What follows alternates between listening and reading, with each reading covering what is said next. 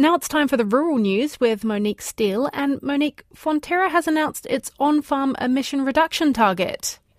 Kia ora. Yes, the dairy giant wants a 30% intensity reduction in on farm emissions by 2030. An intensity target means the focus is on reducing the amount of methane produced per kilogram of milk solids, not an overall reduction in on farm emissions. The co op expects to achieve this by using best farming practices, adopting new technologies, and by offsetting with existing and new vegetation. Greenpeace has hit out at the plan. Campaigner Christine Rose says it won't make any meaningful change.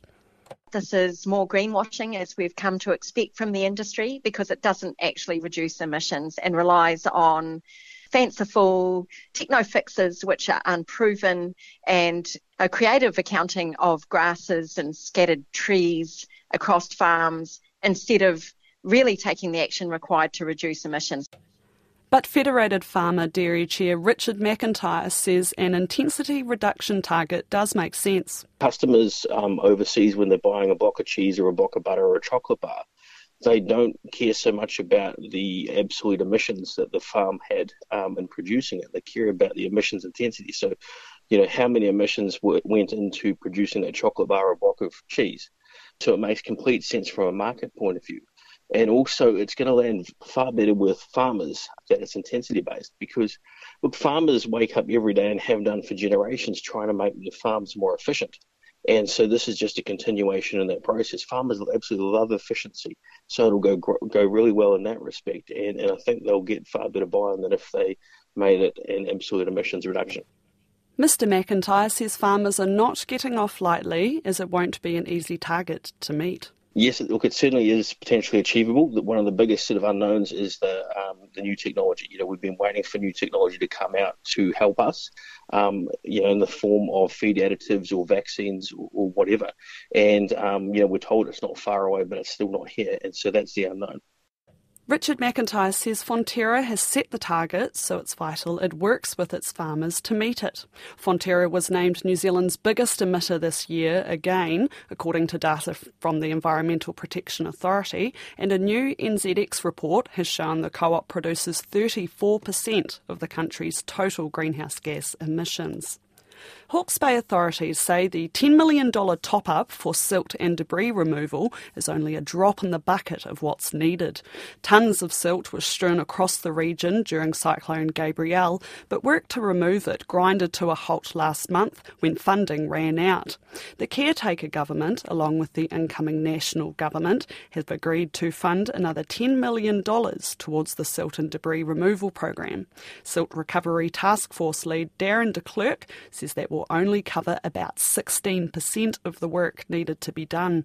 He says they have nearly 400 jobs on the books, but the new funding will only cover the top priority 30 jobs. Making operational changes has helped Ngāi Tahu's farming business weather a tough year. Ngāi Tahu Holdings farming arm made an operational surplus of $9.4 million in the year to June, up on $6 million the year before, 6.3. The iwi manages nearly 7,000 hectares of pastoral land in North Canterbury and has three high country stations at the head of Lake Wakatipu. Chief Executive Todd Moyle says with lower commodity prices and higher costs, the farm's made more supplementary feed and reduced fertiliser use by about 10% it's a challenging time in that farming sector, particularly with uh, the inflation impacts that we're seeing on farm and and uh, falling milk price. I think that turnaround was uh, in one part miraka hedging and ensuring that we we locked in that top line, but also really offset by some really good um, operational improvements that have delivered milk and, and beef volumes at a, a level that was above previous years. So I think the combination of those two factors stood us in good stead.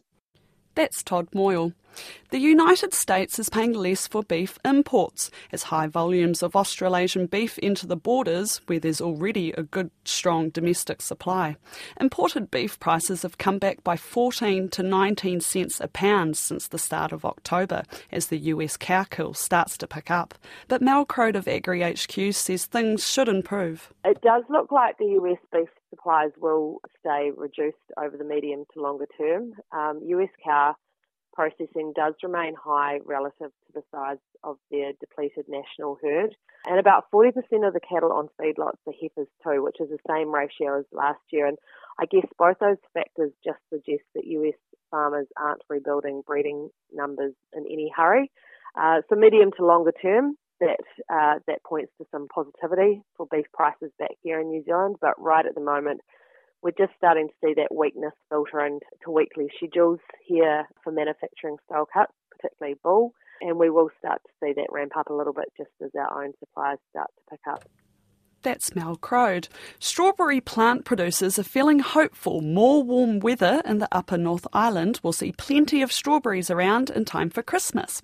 Heavy rain destroyed millions of strawberry plants earlier this year, prompting plant shortages industry wide.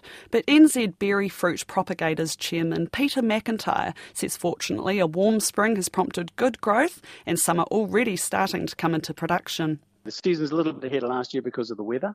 Obviously, we're a million or two plants down in the commercial side, but if, if the weather comes through, then I don't think we'll notice a, a, large difference. The price may be a little bit elevated this season, but I don't think it's going to be exorbitant, and I think we'll have good quality and, and good volume right through the season. By the time of Christmas, do you reckon there'll be that yeah, consumer well, end? There'll be enough. $64 million question. Christmas is, is always hit and miss.